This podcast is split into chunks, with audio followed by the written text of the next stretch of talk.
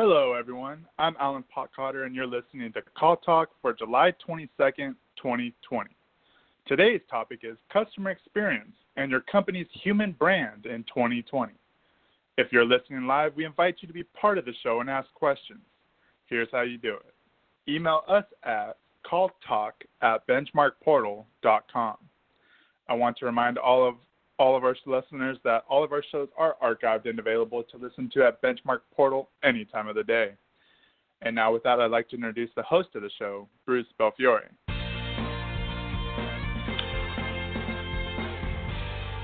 Thank you, Alan, and welcome back to Call Talk, everyone. Humanizing customer contact experience has never been more important. In the wake of the COVID pandemic, when people are really craving human interaction, we all need to think about making your company and brand synonymous with empathetic experiences. So we've invited an expert on this to our show today. Craig Binkley is managing partner of Fidelum Partners, a strategy consulting firm using customer and employee insights to drive loyalty and growth. Before Fidelum, Craig was CEO of Northstar, an award winning insights agency, and was also EVP of strategy for MDC Partners, where he led the network's insights into digital transformation that is disrupting traditional market models and overall customer experience. And previous to that, Craig worked at Coca Cola as Worldwide Director of Marketing for Diet Coke, Coke Light, and Minute Maid. Craig, do you have any samples to share? And welcome to the show. No, they make me they make me pay now, um, like everybody else, and and and I have to have it home delivered now, I guess as well. Exactly. Okay, good. Well, we're excited to have you on the show. And the first question, I guess, is did you like Diet Coke or Coke Light better? well, well, that's a funny story. I, I, I loved Diet Coke. You know, I was uh, uh, a heavy loyalist of Diet Coke before I even uh, before I went there. And so when I came in and looked at what they were doing with the brand, I basically said, "You got it wrong. I'm a user, and you got it wrong." And so we built Coca-Cola Light on the chassis of New Coke's flavor with different sweeteners, mm-hmm. and I actually preferred it eventually. And so I used to bring it back from around the world, you know, to uh, to uh, to Atlanta when I would come in because all I had in the U.S. was Diet Coke. So I actually prefer Coca-Cola Light, to be honest with you. There you go. Okay, and I, I'm an assistant scoutmaster, and every once in a while, when we're in Southern California, somebody's able to get the uh, regular Coke from Mexico that has the uh, the regular cane sugar in it, or the the whatever it is and it's always a big deal because they love that stuff. So anyway, well now that we have that settled, I'll note that Craig and I are also members of PACE, uh, the nonprofit industry association for contact center managers. And Craig recently completed some really interesting research in conjunction with PACE into customer attitudes toward artificial intelligence and bots, which he'll share with us later in the program. So, so Craig, let's jump into it. Uh, the title of this episode is customer experience and your company's human brand in 2020. Uh, what do you mean, Craig, by a company's human brand? Yeah, so what we think about with the human brand, uh, you know, the founder of Fidelum, Chris Malone, wrote a book called The Human Brand, and it's not that it's it goes to a fundamental human reality, right? There's a timeless truth of the way that human beings basically have a judgment criteria of things they interact with, and it's a very simple sort of a binary thing. It's kind of warmth and competence, and that's the foundation, and it's proven through time. And so, the reason we talk about uh, customer experience and customer service and being in the company's human brand is because that principle still evolves. So you know, companies are brands too, you know, just like people. And so, you know, humans don't differentiate. If they look at an animal, they decide, okay, is it competent or not um, to accomplish its goal, and is it warm towards me or not? So if I see a bear, a bear's goal towards me is probably not very positive, and I say it's highly confident of achieving of achieving that goal. Right? We've got a lot of bears up here in the mountains that are that are coming lately. So, you know, you look and you say, okay, number one, their attitude towards me is cold, not warm, and number two, they're highly competent to achieve that goal. So if you take that to a company, you say, is this company warm or cold towards me? A basic thing, and are they competent to achieve those goals and how they operate? So there's different models for that. If you have sort of a warm and competent you know idea, then you sort of get attraction and loyalty out of that. If you're warm but incompetent, well, what's going to happen is they say, well, they're a really nice company, they do nice things, but they're not. It's not very good. The product's not very good. The service is not very good. Um, versus on the cold side, that just creates all kinds of you know begrudging cooperation if you have a limited set of options as a consumer, or it just basically gets rejection. So when we apply that model, that's why we want people to think about their company, uh, their company's reputation, their their service as sort of how people relate to brands the same way they relate to humans. Yeah, it's it's very interesting because I think a lot of our listeners who are contact center managers, for the most part, could really relate to this when they think about uh, how we think about QA. Because in QA, there's two distinct parts. One is the uh, the part that has to do with soft skills. Okay, does the is the uh, person coming across, that is to say, is the agent, the rep, coming across as somebody who is warm or cold? Uh, and on the other hand, uh, the other part is are the hard skills which has to do with are they following policies and are they getting the right, right answer to the person. So those uh, components, uh, you know, brought together really have a lot to do with bringing across the kind of competence you're talking about and the humanity that you're talking about. So, um, yeah, really, really important. More important today than than ever, probably. Uh, so, so in fact, why is now a good time to talk about the human brand in companies? Yeah, I mean, we're all living through this, you know, that we call it unprecedented, we call it challenging, uncertain, all the words that are being, you know, thrown around about mm-hmm. the situation that we all find ourselves in on a global basis. And all of a sudden, you know, companies are in massive transformation by default. Everything's being transformed without without them wanting to. You just have to rethink business models, et cetera. And what's happening is every person every company is being looked at in terms of how they're empathizing with their customers, understand their customers' situation. Um, are they, you know, being warm and competent towards them? You know, so if you think about empathy is being a key to your reputation, are people, are companies being more human? They're being humanized. They're being forced to address customer service because of what's happening. And there's a lot of examples out there. I mean, you know, we did a study back in the day at Northstar around, you know, trust. Um, with banks and financial institutions. If you go back a decade plus, you know, nobody trusted financial institutions. They were perceived as uncaring. If they were told they couldn't make money one way, they started adding fees another place, and that was a real, real problem for the industry uh, back in the you know 2008, 2009 period. And we saw that improve over time. But now, whether it's because of regulation or not, banks are actually you know, uh, dealing with their customers. How do I help you? How can I put this on forbearance? And so, uh, you know, are you affected? Can we help you? And so, what's interesting is that companies have opportunities in crisis to rethink this, and they're being forced in this case. I mean, you know, your listeners may have may have seen this happen in their own businesses. Everybody's having to say, wait a minute, things that nobody paid attention to before, because they were doing transactional kinds of things, or they were measuring small things. All of a sudden, they're having to rethink everything. And that transformational time frame is a great opportunity as a crisis to kind of look at what's happening. And there's a very big difference between really what we call the principle of true worthy intentions. So back to your point about mm-hmm. the agent, you know, the agent being warm and are they really showing true worthy intention? Because as humans, we give credit for that. If it's true worthy intention versus what we call sort of corona washing or greenwashing, if you're doing um, you know environmental things, there's a lot of companies who greenwash. So they pretend mm. to do things and they try to jump onto the, you know, sort of bandwagon. And you've seen a lot of ads, a lot of things, you know, talking about the situation we're in. But if companies, if agents, if, if all their customer service opportunities, if the way they're bringing products and goods and services to the market shows true worthy intention, that is a, a key part of this because a communal relationship, okay, versus a transactional relationship requires absolute real responsiveness to customer needs. And so you've got to listen for those, you've got to adapt to those, and you can't just say, okay, I'm just protecting transactions.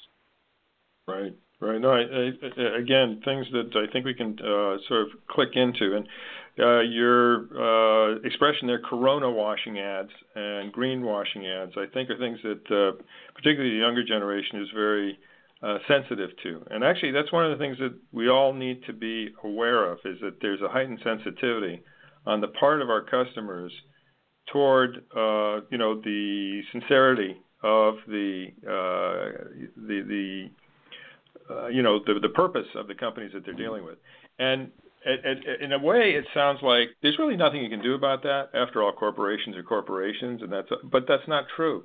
And you've seen it many times, I've seen it many times, where things have actually been turned around in customer contact functions and in other functions in company because from the top you have a uh, mandate that is backed up by, as you put it, true worthy intention, and also mm-hmm. support for the kinds of things that are necessary in order to make it true. So, you know, helping out customers during a tough time. Um, you know, we were with a one of the very large banks. Uh, we ended up with a uh, smaller local bank that was uh, absolutely wonderful. You know, during a whole you know period of our growth and everything else. So, uh, you know, I think I think those points are extremely on point for our audience because if our audience can actually bring across the true worthy intentions through their agents and instruct them, coach them. This is where it's really important is the coaching so that people really understand it and, and realize that they're part of something that's bigger than just a transaction. It's, it's really important. Well, let, let me ask you this. How many companies do you think were ready for this kind of onslaught of instant customer service needs from your experience? Well, I think we'll find yeah, I think we'll find most of them most of them not um, for a lot of things that were happening. Some of it because unprecedented, and some of it just because they didn't have, to your point, that true conviction. So transforming things requires, as you said, that deep conviction from the top, and then it requires a way to kind of lead people through that in terms of the metrics that you're that you're measuring on people, how you're you know dealing with performance, how you're coaching behaviors, all of those things, uh, whether they're the soft skills or the hard skills and we had done some work way before uh, you know what happened now. But we were we were talking to CMOs and CXOs about their readiness of you know for true customer service, and part of it goes back to the you know how customer service you know started, where it sat. You know, was it a marketing function? Was it a service function? Was it connected or integrated into the other things that the company was doing with their their customers? And we found that most of them said customer feedback is common. So people are getting customer feedback, whether it's net promoter score, which we believe doesn't really do the, the justice to the real loyalty or to the warmth and mm-hmm. confidence model, but you know, you're getting sort of customer service measures and customer feedback and doing surveys, but full CX was quite was quite rare. And a lot of that had to do with, to your point, the conviction of the role of customer service and how important that was to the organization amongst the many other things that the C suite is dealing with. You know, I told mm-hmm. the, on one of the PACE webinars, I told the story about we were working with Michael Dell, and you know, back in the day, Dell was the they were the ones who, you know, personalized your computer. Everything was about true personalization. You know, the the text and the specs were around what you ordered online. They made it specifically for you. This was your computer. And then what happened was, if there was something wrong, they were very forgiving and they would ship you a new computer. They had high margins and things like that. Well, then what happens is once you know, you got some people looking at the the metrics there, and they were looking at, for example, the hard things as you mentioned in the in the agent business. They were looking at you know call times, wait times, uh, rejects, and things like that. You know, or the insurance business, you know, which is what say say no the first three times somebody called. And so if you look at that, what happened was they were actually destroying customer service by mm-hmm. looking to create better, efficient metrics in in the customer service part of the business. And so it has to be that conviction from the top that says we know how important this is. And what I'm personally hoping is that you know there's not such a thing as really a silver lining to something that we're suffering through as a, as a world here. But at the end of the day, the war room approaches that crises create. You know, and all the people out there, I'm sure, what, we're doing it with board calls and things like that. We're having you know war room crisis type of meetings, right, where the people are much more integrated because people understand that there's a systemic problem that needs to be solved systemically versus operating in silos. And so I think hopefully that this sort of situation will do two things. One, it will refocus people on the customer relationship and what that means and, and how to really service that in an integrated fashion. And number two, how to think about transformation versus transaction. You know, what if I buy this point solution and connect to that one? You know, um, a lot of the way IT was built was, you know, that's why they called it the EDS. They called it the hairball, was because you had one thing and then you added another thing. This person wanted this information, and that's what created the IT hairball. So hopefully, now we're thinking about a more holistic, systemic kind of, uh, of transformation, and I think that's going to be helpful when we get to what I call sort of new reality, not necessarily new normal, but um, but new reality because you know the reality is that things that are anti-fragile are built to adapt, and I think that's what uh, people are learning now. You know, how do you redo your entire supply chain, your entire route to market, your entire customer service package, you know, at 30,000 feet in the middle of a pandemic and, a, and an economic problem. So I think companies weren't ready for this. I'm hoping that the crisis that they're facing, if they approach it transformationally, um, I think we'll have them coming out better on the back end of it. Yeah, interesting. You you mentioned the uh, the Dell uh, uh, example, and we worked with Michael Dell many years ago.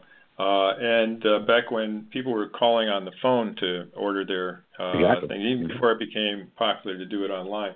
And uh, the advertisements back then were more about their customer contact function than about the machine itself. So it was all about the experience that you had in terms of calling up and uh, ordering your machine.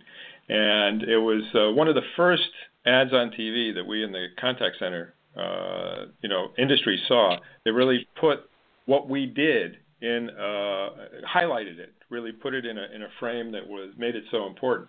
That importance continues to this day, regardless of whether it's a telephone, whether it's uh, something online that we're doing, text, email, uh, chat, etc. And uh, so, for everybody listening, those uh, functions continue to be extremely important. Each individual interaction is something that is uh, an interaction with a human being and really uh, plays to what Craig is talking about here. So, um, yeah. Uh, Points on that, Bruce. Before you, I'll, I'll tie back yeah. to that Dell because it's a great example, and the, the more it's live, people can see it. You're exactly right. The first thing we did when we went to Dell was we went into their contact centers and we listened to calls. And so the script and the, the order in which they talk to people about a warranty versus a computer, you know, think about from a warmth and competence model. If you start talking to me about do I want a warranty with my computer, because that's what the that group wants to sell warranties, but I haven't even ordered my computer yet. You know, why are you talking to me about a warranty? And the way one of the ways we, we uh, were brought in was because they had done a segmentation about self-service techies that knew all about the, the bits and the bytes and what they wanted versus what were called assistance seekers, you know. And so, to your point, to really relate to that customer, one of the things we do in a lot of industries is to look at some basic customer segmentation and say, hey, can we quickly determine where this customer is coming from so we can better relate to them on that call center experience? And then we connect that through omni-channel. So whether it's chat, it's the it's the the, the contact center, it's online this, or, or whether it's bot driven or human driven, if we think about an mm-hmm. omni-channel relationship and we know that much more about this person, they're really high assistance seekers. The AI provides all the data about their frequency of shopping, how loyal are they. The more we understand that customer in that interaction, the better we're going to be able to show both warmth and confidence to them. Right. No, absolutely. Great, great points. Great points. And just to let our audience know that uh, people don't always do everything right. Uh, there was a period of time in which Dell uh, decided to send its calls overseas. Uh, really wasn't prepared for it. There were tons of complaints. Uh, that uh, ability to connect with the customer, to give them the kind of experience that the folks in the United States have been able to give wasn't there, and they had to pull stuff back. So, you know, uh, people do make mm-hmm. mistakes. You really do have to understand your customer and understand what is going to make that uh, experience uh, for. So, so actually, that that leads into what does the overall role of customer experience and contact centers play in this type of customer connections? What are your thoughts on that, Craig? Yeah, man, that's a, that's a great that's a great connection. You talk about uh, how they had to rebuild it. You know, we did the study on on AI and the role of sort of technology um, in customer service across a bunch of different industries with the work we did with Pace. And so, to your point, what we did was we rooted it in does it matter to to people, right? And what we found is that 74% of people strongly agree on a six and seven point scale that good customer service and support experiences are a critical driver of loyalty. So, if you think about that, to your point, any technology or automation in the call center, in the old customer contact relationship that damages those experiences could be costly, and you may find yourself later having to make up for that stuff. So, mm-hmm. the irony is that contact centers um, traditionally are where you know the customer comes in. So if anybody should be, you know, customer connected, it should be there. One of the interesting uh, things that happens, though, your point about offshoring and best shoring and some of those kinds of things that happen, is that if that's a BPO operation, there's a whole lot of connectivity between the client's business themselves and how they relate to a BPO partner. So, mm-hmm. as a BPO partner and an outsourced program, it's critical that you are connected to them as a true partner and that you sort of elevate your skills as a, as a, as a customer contact facilitator for them or a partner to them. Um, when I was yep. running Northstar, I used to say, if anybody calls me a vendor, I, I don't want them. I, I want to be a partner to people. So whether that mm-hmm. means thought leadership and all the different things that you can do, it's a great component of what a BPO call center can do for driving customer service of uh, of the, the customer's end thing. And that's sort of a, a, broader set of issues around you know digital and technology. A lot of the reasons you know we used to work for B, for British Telecom and BPO for telco. What we talked about was we said you know what are your core competencies as a company? What business are you in? And if your core business is not you know call center business, you should outsource that because somebody's an expert in that, and the listeners here, you know, probably come from that world. Right. And then what happens is you get access to digital and tech platforms that you can't do on your your in, your entire side. The reason you BPO is because you can't keep up with the the, the tech behind it and and the agility that happens and things like that. So right. what's interesting about it is those are built to be virtual. I mean, customer contact centers by definition are built to be virtual connections, and so if you can reconnect all those different models into supporting customers, whether that's looking at whether your contact center has outbound uh, responsibilities for some marketing and service and remarketing opportunities versus all inbound customer service, whether it's connected to things like uh, distributed order management if you're on the retail side, or um, kind of uh, restaurant order flow management. We're doing work in some platforms there in the uh, uh, sort of servicing the, the food service business from customers wanting to get food to when it actually shows up and gets delivered and everything in between. And so I think um, contact centers have a great opportunity to be the point of a transformational customer service conversation, if you think about it that way, right? Um, Absolutely. Uh, again, leveraging yeah. yeah, leveraging the fact that all your customers are in forced transformation, leverage mm-hmm. that as a contact center to really reinforce the role that you can play, the way that you can connect things, the, the, the capabilities that you have as a partner, not as a particular point solution vendor or uh, uh, an RFP response uh, vendor. I, I think that's that. that's so important, and the experience that I was talking about with uh, Dell.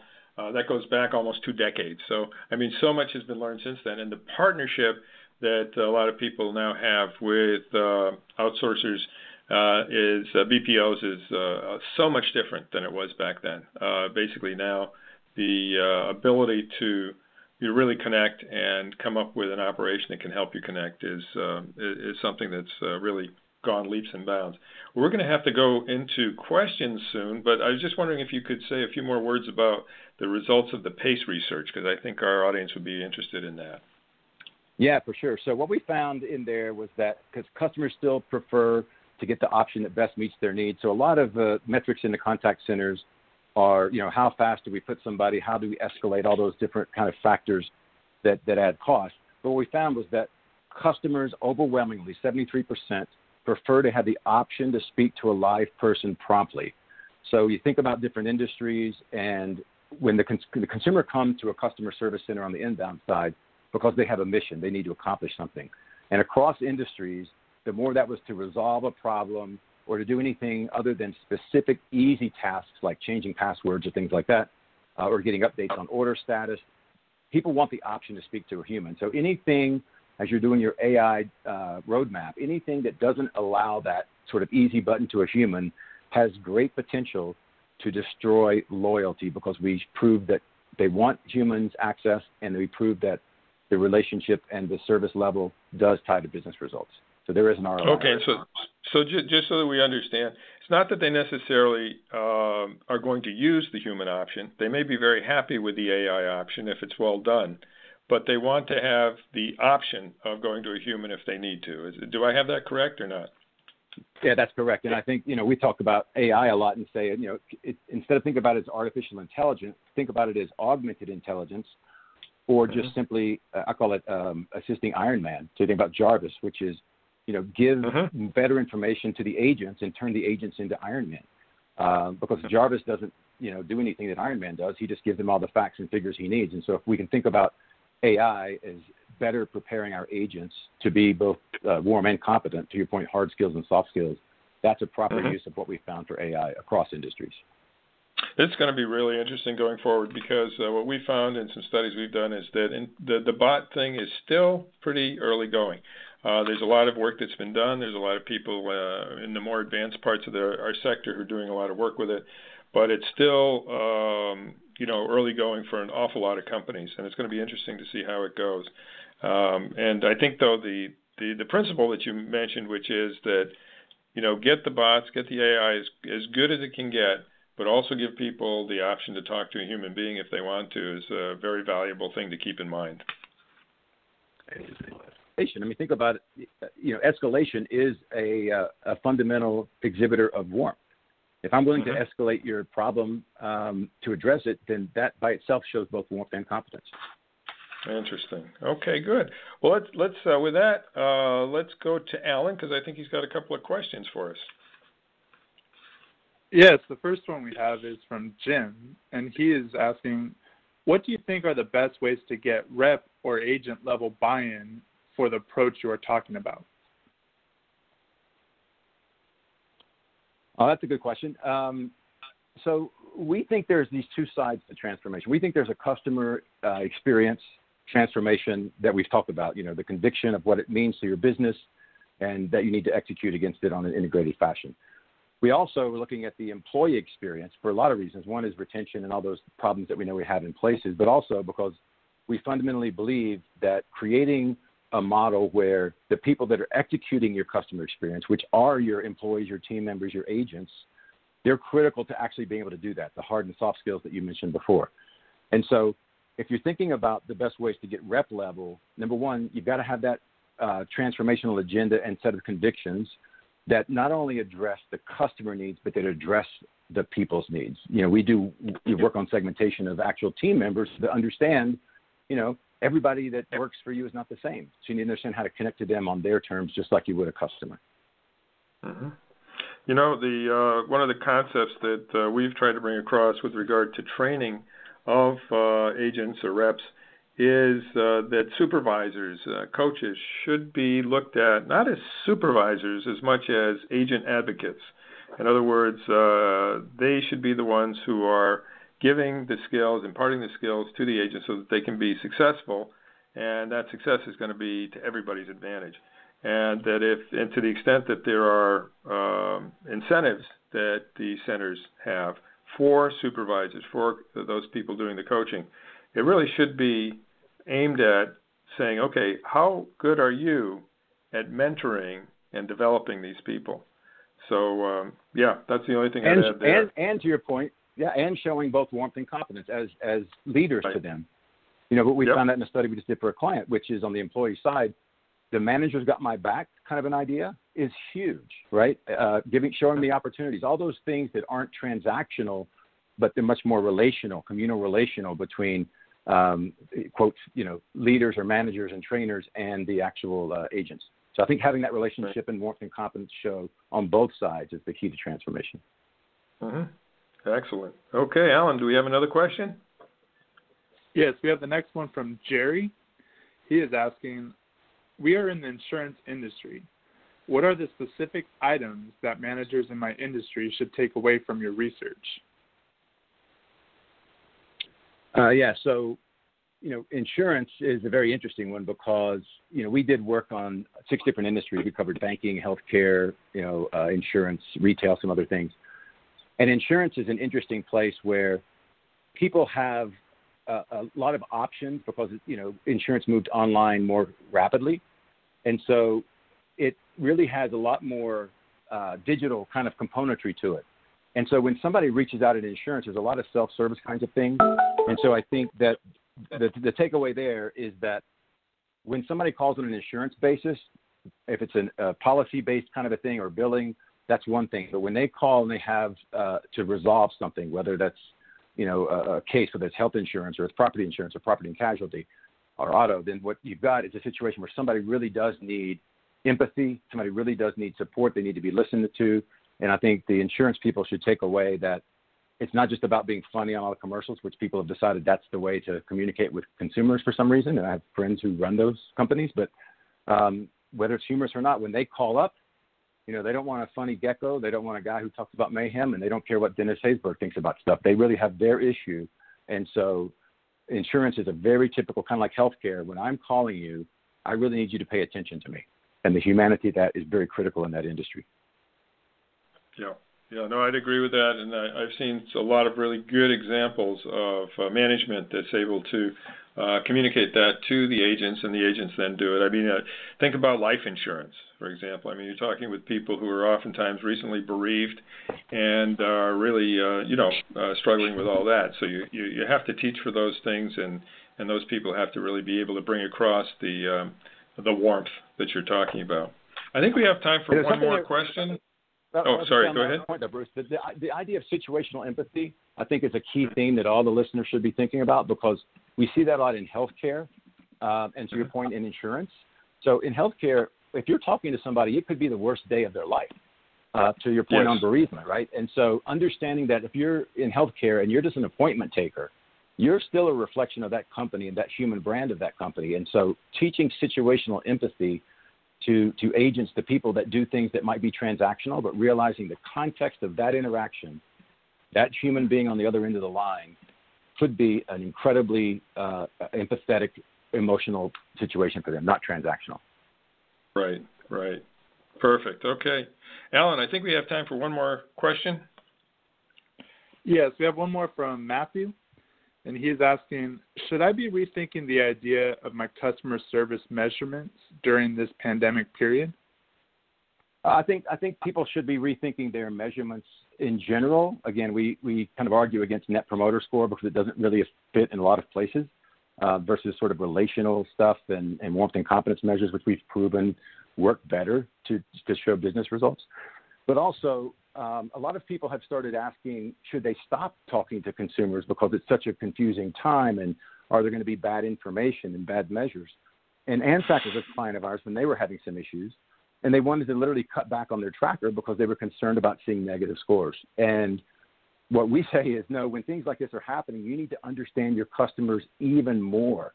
You need to double down on measuring your relationships and, and you know your, your outreach to them again, everything communicates. Everything you say, everything you don't say, and everything you do and everything you don't do. So if you don't say anything, if you're not talking to your customers during this time um, with relevant materials that show empathy, warmth, and competence, that that says something about who you are. So you should not be cutting back on measurements. You should be actually doubling down on measurements.